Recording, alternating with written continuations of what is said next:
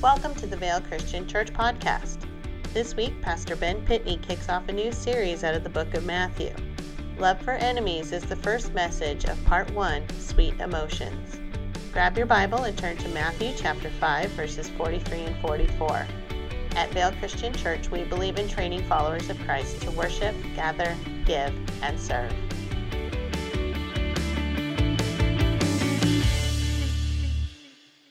It just seems like it just seems like uh, our culture that we uh, live in right now, the, the, the world that we live in right now, is just driven by emotion. We react like crazy to all kinds of things, and you can just see emotions are high. Sometimes I get up in the morning and I feel like, with all my heart, I feel like I'm on top of the world and I can tackle anything. And I'm kind of driven by emotions. It might be a little bit of coffee but I'm driven by um, my. I just feel really good, and and uh, there are other days when I just want to say, "Man, I'm tired of this. Somebody else do it. I'm out." Right? And uh, the world that we live in is just highly volatile emotionally. And so we're going to tackle the book of Matthew, the Gospel of Matthew, over this uh, next year or so. We're going to take, uh, take our time going through it. But um, I think that lots of people in this in the Gospel of Matthew are react to Jesus emotionally and uh, react to the uh, times they live in emotionally as well. And so we're going to kind of journey through that together. And so we're not going to just start at the chapter one and walk through it like that. We're going to kind of take it in big sections and I'm going to develop it into uh, parts or pieces, so to speak. So over this next few weeks, we're going to address loving our enemies and loving our neighbors as well. And so take your Bible out and turn with me to the Gospel of Matthew, chapter 43 uh, excuse me, chapter 5.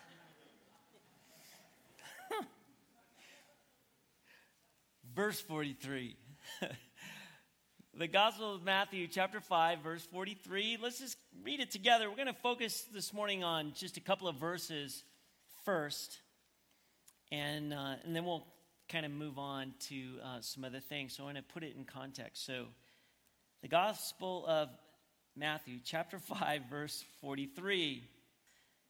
Jesus said here, You've heard that it was said, Love your neighbor and hate your enemy. But I say to you, Love your enemy and pray for those who persecute you. Those are the two verses that we're going to connect to and focus on today. There are more that we're going to look at, but I just want you to um, uh, know where we're headed here because I want you to see the big picture of the Sermon on the Mount. So Jesus, um, he's been baptized. He's called his disciples and he's teaching, and large crowds are gathering. And so, this is a significant message. This is a significant sermon that he gives, and it's quite long, actually.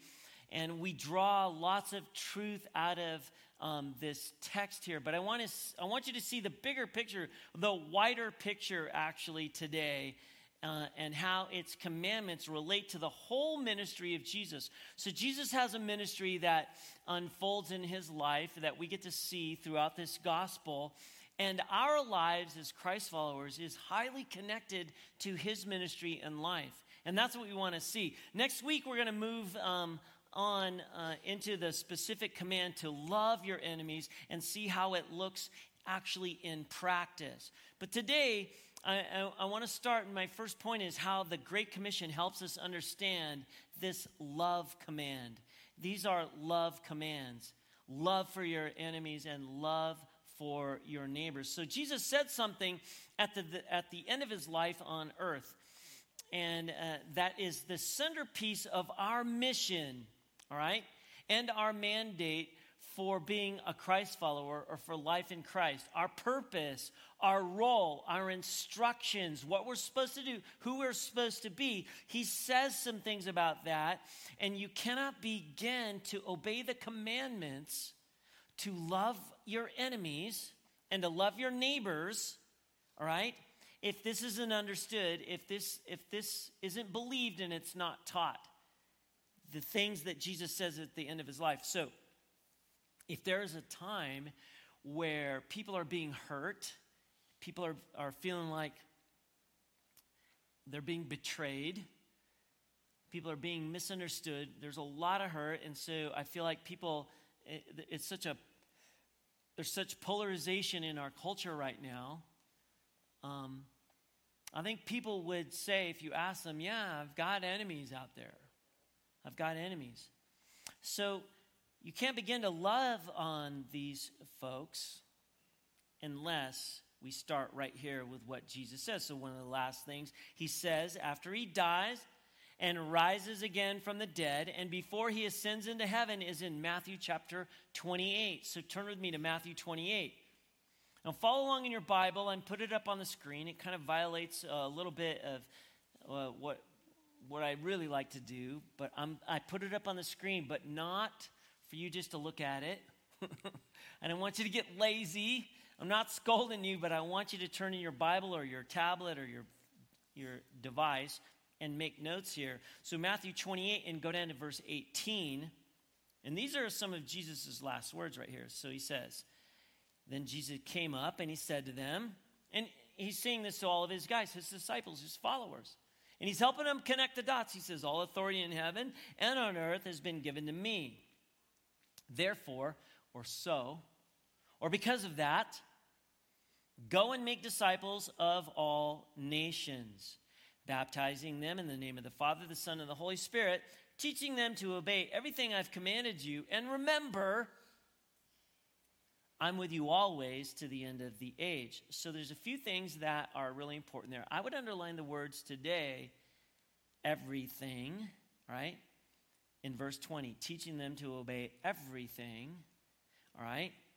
And this is extremely important right here for understanding the scripture today in Matthew chapter 5, in basically verses 43 through 48. Now, I only read a couple of verses, but there's this whole section of scripture that I'm not going to address all of it today, but verses 43 through 48.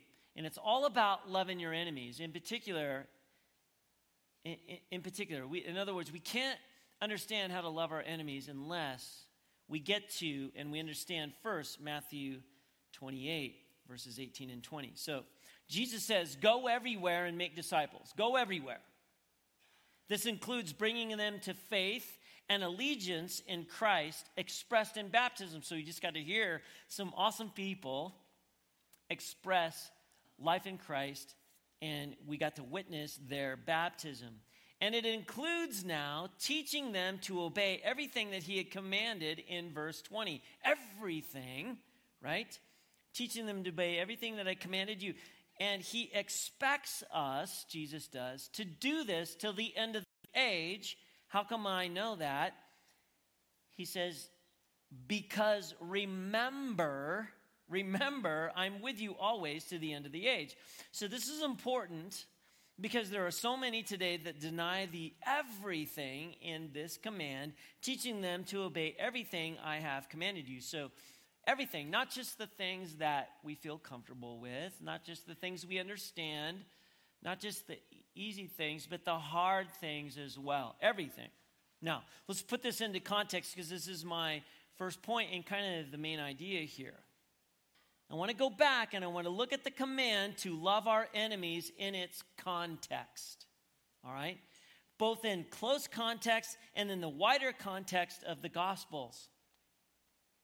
Matthew 5, verse 43 through 44, is the last of several statements in the Sermon on the Mount that begin with this phrase You have heard that it was said. You have heard that it was said. So Jesus is saying, you guys, pay attention. I, want to, I have some things I'm going to speak to you about now, and I want you to know. You have heard that it was said. And then he says, but I say to you, all right, so there's a, there's a, series of statements, and it begins in chapter 5, verse 21. So just before this series, in verse 20, Jesus says this, though. He says, For I say to you, that unless your righteousness surpasses that of the scribes and the Pharisees, you shall not enter the kingdom of heaven. Now, this is kind of a significant thing to get your arms around, actually. Because then comes the six statements. You have heard that it was said, but I say to you. So I take this to mean here's what I think is happening here that Jesus is explaining in these six statements what the righteousness looks like that he requires beyond what the scribes and the Pharisees require, or the experts in the law and the Pharisees, what they require. It seems and it appears that the experts in the law and the Pharisees, what they require is to kind of check some boxes, and it's very disconnected and it is not relational. It is definitely not connected to Jesus' ministry in the, in the way that he fleshes out ministry, right? So you find these six statements in verse 21. You can look that up for yourself. Verse 27, verse 31, verse 33, verse 38, verse 43. You can find all these six statements. You've heard that it was said, and then he'll lay it out, right? Here's what these experts in the law, and, and they're drawing from the Old Testament. But then he says, But I say to you, here's how you need to live. Here's how you need to flesh this out. Here's how you need to address these issues, right? So, what Jesus is doing here in these six statements is showing his disciples how some of the scribes and the Pharisees applied the Old Testament teaching. And then, in contrast, he contrasts it what he was calling them to do and what he's calling them to do, his disciples, which means us as disciples and followers of Christ. He's requiring us to get beyond what they're doing and do something different, something deeper, and much more relational, and I think much more meaningful and actually powerful. So, when verse 20 says this, Matthew 5 20, for I tell you, unless your righteousness goes beyond that of the experts in the law and the Pharisees, you know, that kind of righteousness, that kind of living, that kind of way of fleshing it out, you will never enter the kingdom of heaven because it's not just checking boxes, you guys. It's not just doing stuff. He's saying there's a way of life, there's an authentic, deep, unhypocritical way of life that you must live if you want to arrive in heaven. It's connected to the way you live. It's connected to the way you live. In fact, the way you live proves that you are connected to me. So he's not saying this, too. You got to get your arms around this just a little bit. It's almost as important to look at what he's not saying.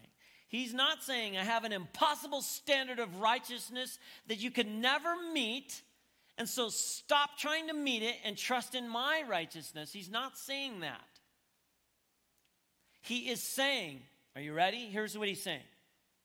If you come to me, if you trust me, and you receive the power of the kingdom, and be cleansed on the inside by the forgiveness and love of God that I offer. And you put your, your hope on my promises. And you let my redeeming death cover all your failures and all your imperfections and all your sin and all your shortcomings, then you will be able to live this way, people. You'll be able to live this way. Not perfectly, not perfectly, but powerfully. And your life will be the light of the world, by the way, that proves you are the children of God. You'll light the way for people. You'll, you'll, you'll be illumination in all of this darkness. Now, does that sound relevant today? My goodness, it just feels like there is a lot of darkness. There's a lot of strife and turmoil and chaos, right? And hurt and trauma and confusion, creating an emotional roller coaster that we're all on that all of us don't even know, hardly know what to believe anymore. What's true? What's real? What's authentic? What should I believe in? What should I trust? Jesus says, Hey, I want you to put your trust in me.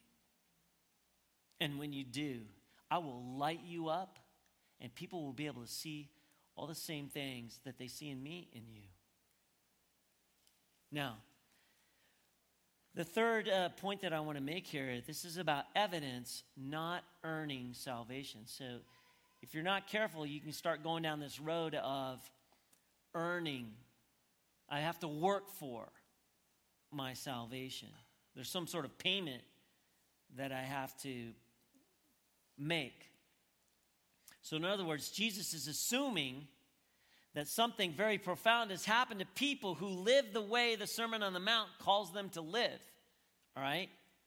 And I want to try to show you why I think this and why it is that, uh, um, and what it is that has to happen to us so that we can live this way and exceed the righteousness of the experts in the law, the scribes and the Pharisees, right?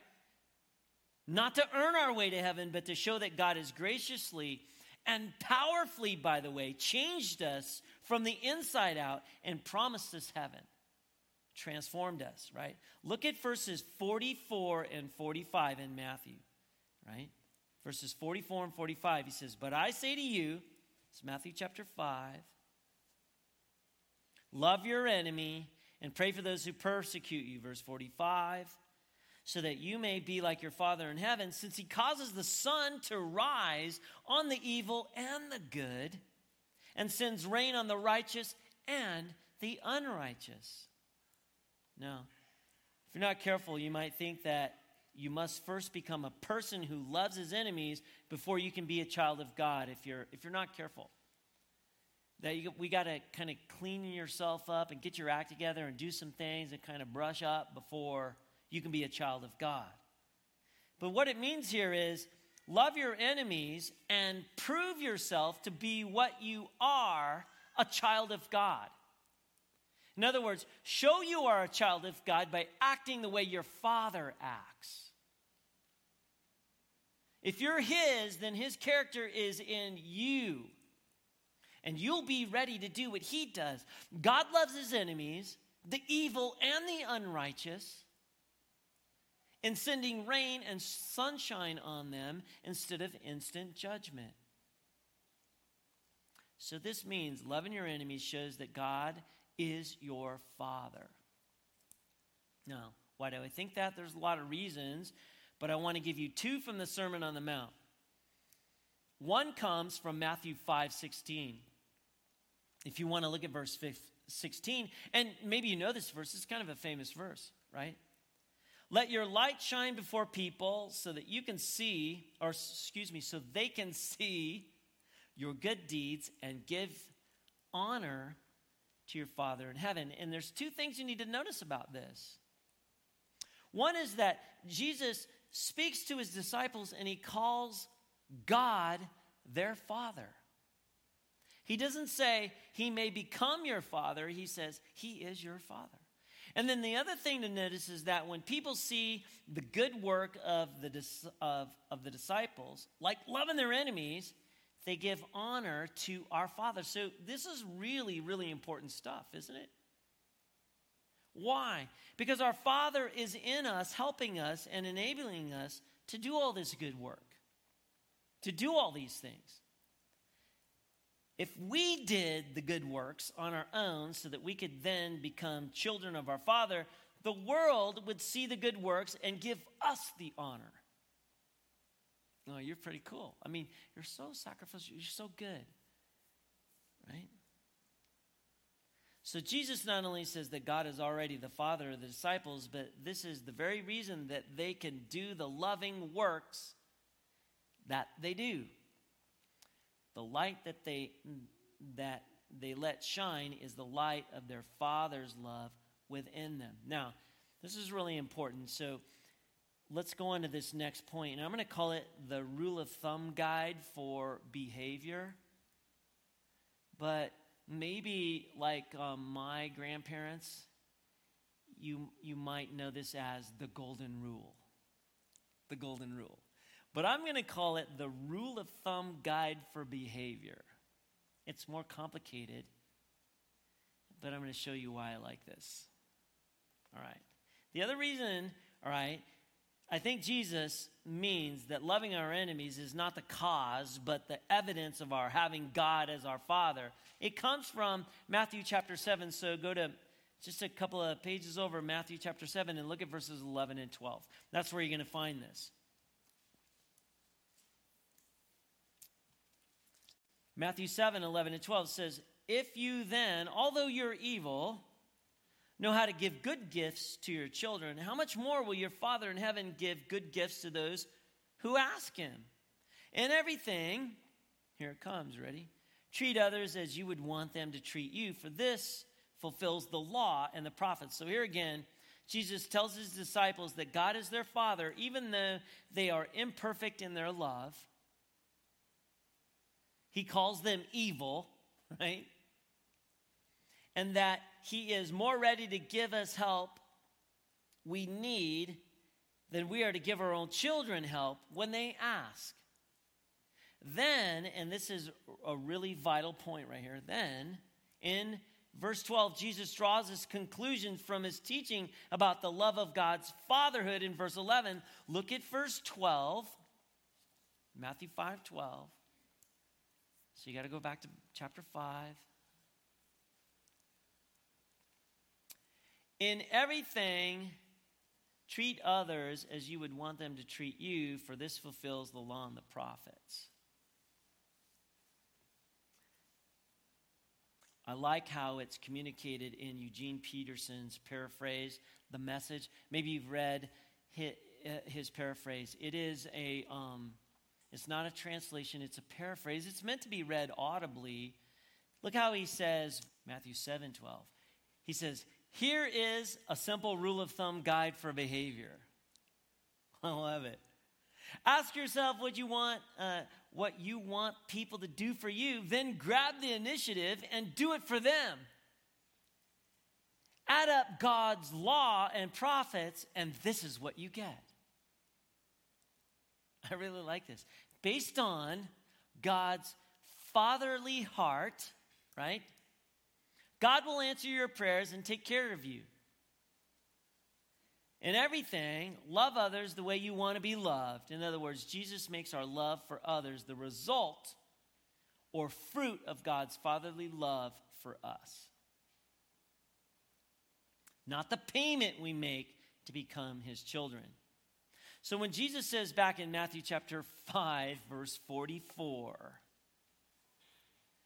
but I say to you, Love your enemy and pray for those who persecute you so that you may be like your Father in heaven. So when he says that, Jesus does not mean that loving our enemies earns us the right to be a child of God. That's not what he's teaching or saying. You can't earn the status of a child. You can't be, uh, you can be born into it. You can be adopted into it. You can't work your way into it. Jesus means that loving our enemies shows that God has already become our Father. And the only reason we're able to love our enemies is because He loves us and has met our needs first. And so he gives he just keeps on giving us clues, which is my next point here. Good trees bear good fruit. Think about this for a minute. Matthew 7, again, Matthew chapter 7, verse 16 and 17. You will recognize them by their fruit. So then he says, Grapes are not gathered from thorns, or figs from thistles, are they? In the same way, every good tree bears good fruit, but the bad tree bears bad fruit. So, what, is, what Jesus is saying is that you can't produce the fruit of love in order to become a good tree. You have to become a good tree in order to produce the fruit of love.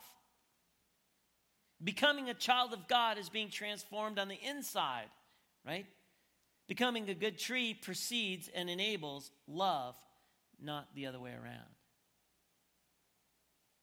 So there are some presuppositions here, or, um, yeah, some presuppositions in my next point, right? When you look at the Sermon on the Mount again, you put it in its wide context as a whole you find that all the commandments assume, they presuppose, they presuppose some things that a transformation or a conversion has happened.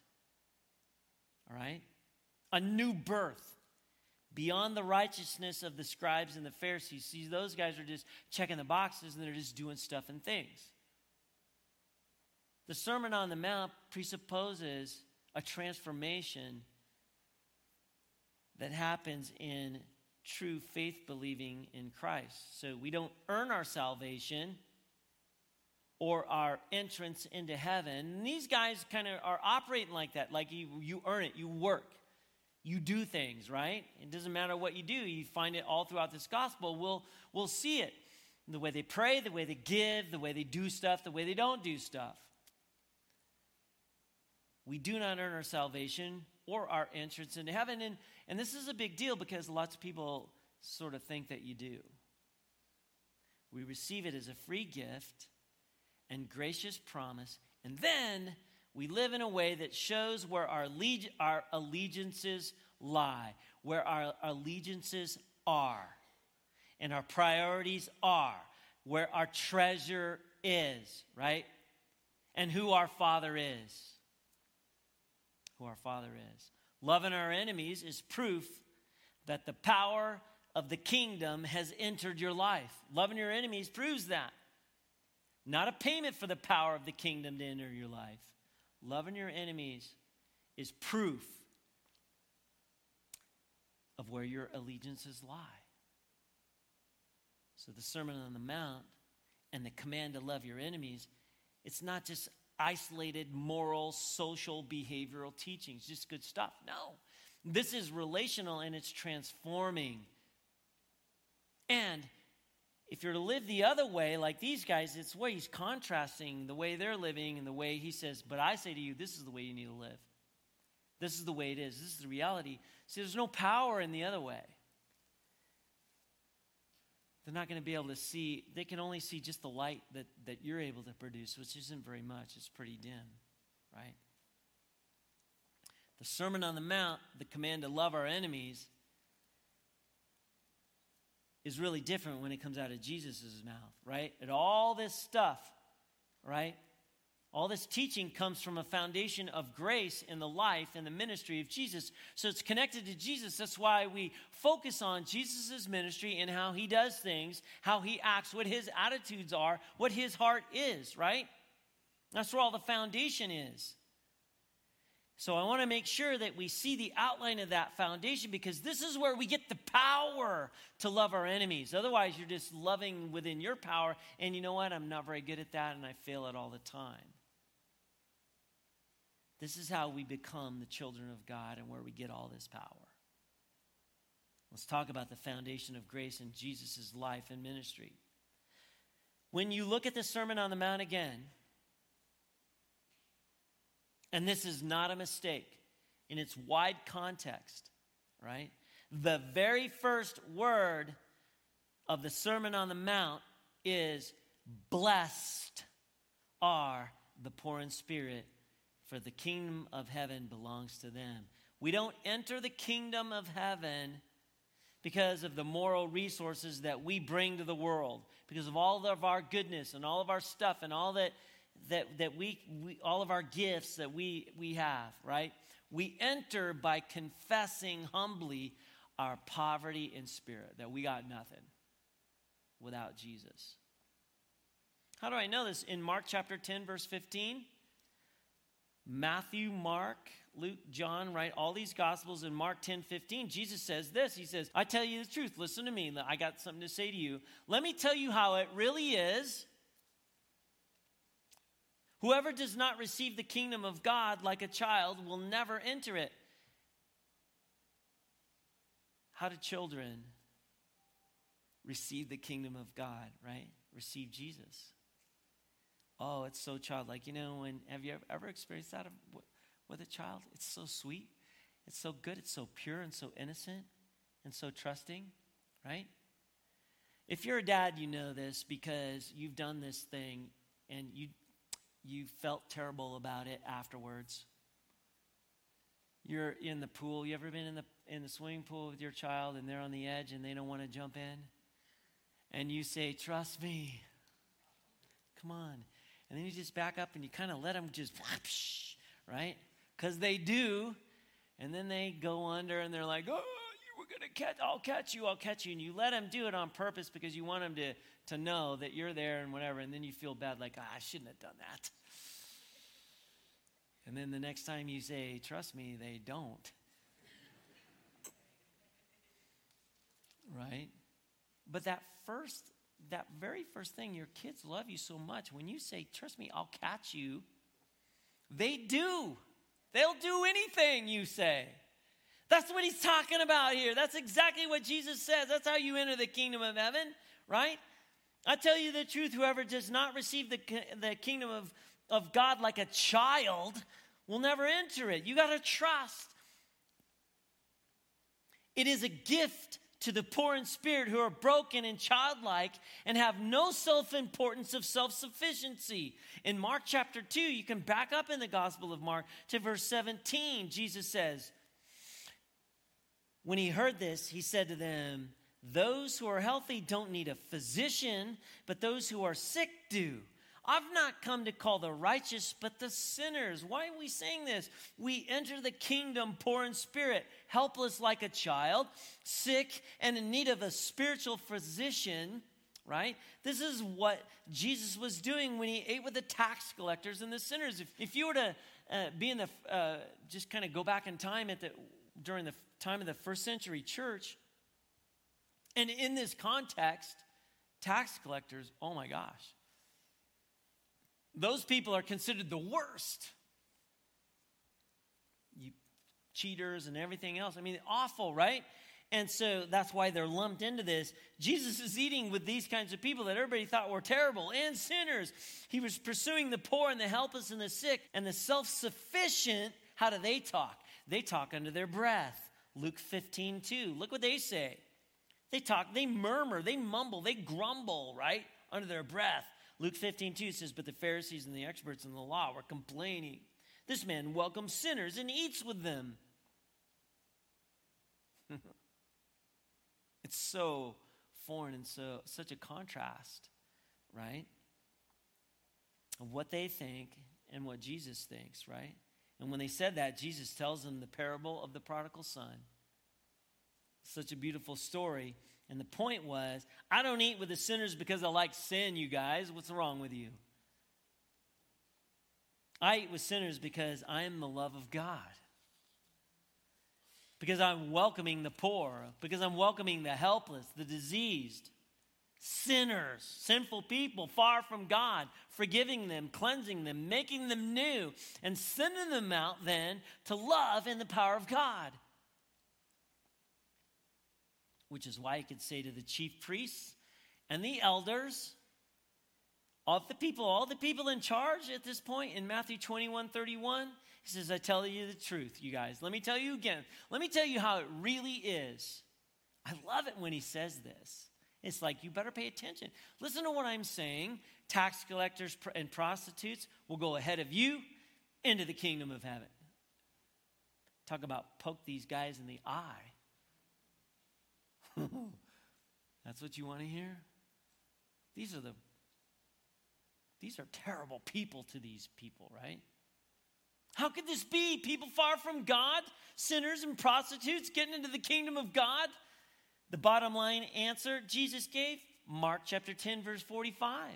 What does he say? For even the Son of Man didn't come to be served, but to serve and to give his life as a ransom for, for many. Do you see how as a disciple of Christ, how we are connected to Jesus' ministry and how Jesus does ministry and thinks and how his heart is fleshed out with all these people is how our heart has got to be connected and fleshed out with the people that we live with. He came to die for these folks and for us. The Sermon on the Mount and the command to love our enemies, it's not just isolated ethical teachings, just good stuff, right? They grow up out of transformational living and, and, and, and foundational living and found the foundation of grace in the life and the teachings of Jesus. It's important to follow the teachings of Jesus then. How does Jesus live and what does he say? What does he ask us to do? This is where we get the power to love. Power to love. And we all have it when you swear allegiance to the king, believing faith in Jesus and the work of Jesus at the cross that he loved us while we were poor and diseased and helpless and enemies and gave himself for us. Now, who are our enemies? That's what we want to get to. We'll talk about that next week, who our enemies are. And what does loving them actually look like? We'll look at that next time, but right now, what does this really have to do with me?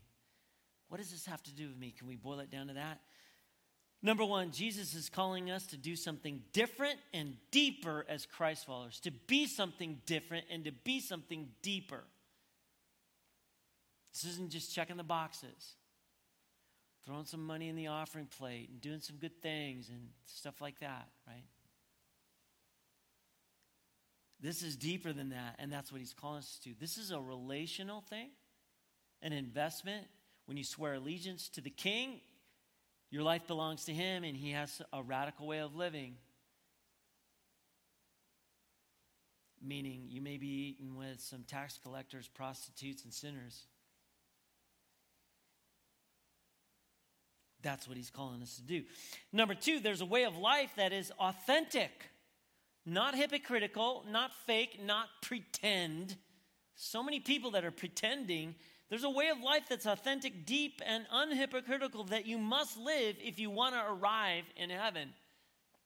It's time to stop pretending. Maybe you've been pretending. Maybe you've just been playing church. Maybe today, this is the Sunday where you, you, you, you get to this point, like we heard here, where it's like, hey, you know what? I'd really like to see my kids come to Jesus and know about God and recognize, oh my gosh, I need to, it needs to start with me. Maybe that's you today. Does it need to start with you? Have you just been kind of goofing around with this? And maybe this is the time because, because uh, the, the, the, the, world is in such upheaval, you're, you're saying to yourself, my goodness, there's got to be something more than this. I mean, this is crazy. And you're looking for answers and you've been searching. It's right here. It's right here. Number three, see, you can live and love, not perfectly, but powerfully. And your life will be the light of the world that proves you are the children of God. You can live this way. How do I know? Because remember what Jesus is, has been saying through this whole sermon now that we looked at this wider context. He's saying, if you come to me, if you trust me, if you receive the power of the kingdom, if you will be cleansed on the inside by the forgiveness and love of God that I offer. And if you'll put your hope in, in, in my promises, not the world's promises, not everything that the world has to offer, you put your hope in, in, in me and let my redeeming death cover all your failures, cover all your imperfections and all your sin, then you'll be able to live and love. Remember, not perfectly. We're all going to biff it. but powerfully, powerfully, and your life will be the light of the world that proves you are the children of God. That's what he's saying right here, and that's what we got to understand. That's what we have to know. That's where all the power is. Number four, loving our enemies is proof that the power that we've been talking about of the kingdom has entered your life. Not a payment for the power of the kingdom to enter your life, but, right? Proof. Proof. Those implications are pretty huge because there's a lot of betrayal and a lot of hurt, a lot of chaos, right? And I think you could describe our world. I feel like there's a, there's a lot of enemies out there.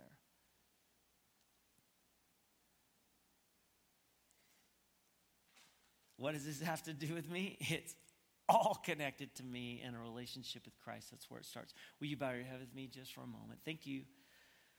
Thank you, Father, that you gave us your Son, Jesus, that you made a way. You made a way through your Son, Jesus. And we need that way so badly.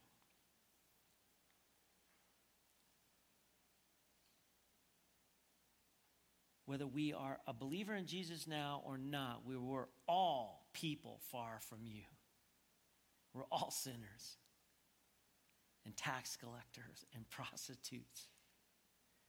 But you made a way for us to get into the kingdom. Your son Jesus gave his life as a ransom for us, paid our debts. We're extremely grateful now. Teach us through these next number of weeks how to truly, truly love. We pray this in Jesus' name. Amen. Have a really great day, you guys.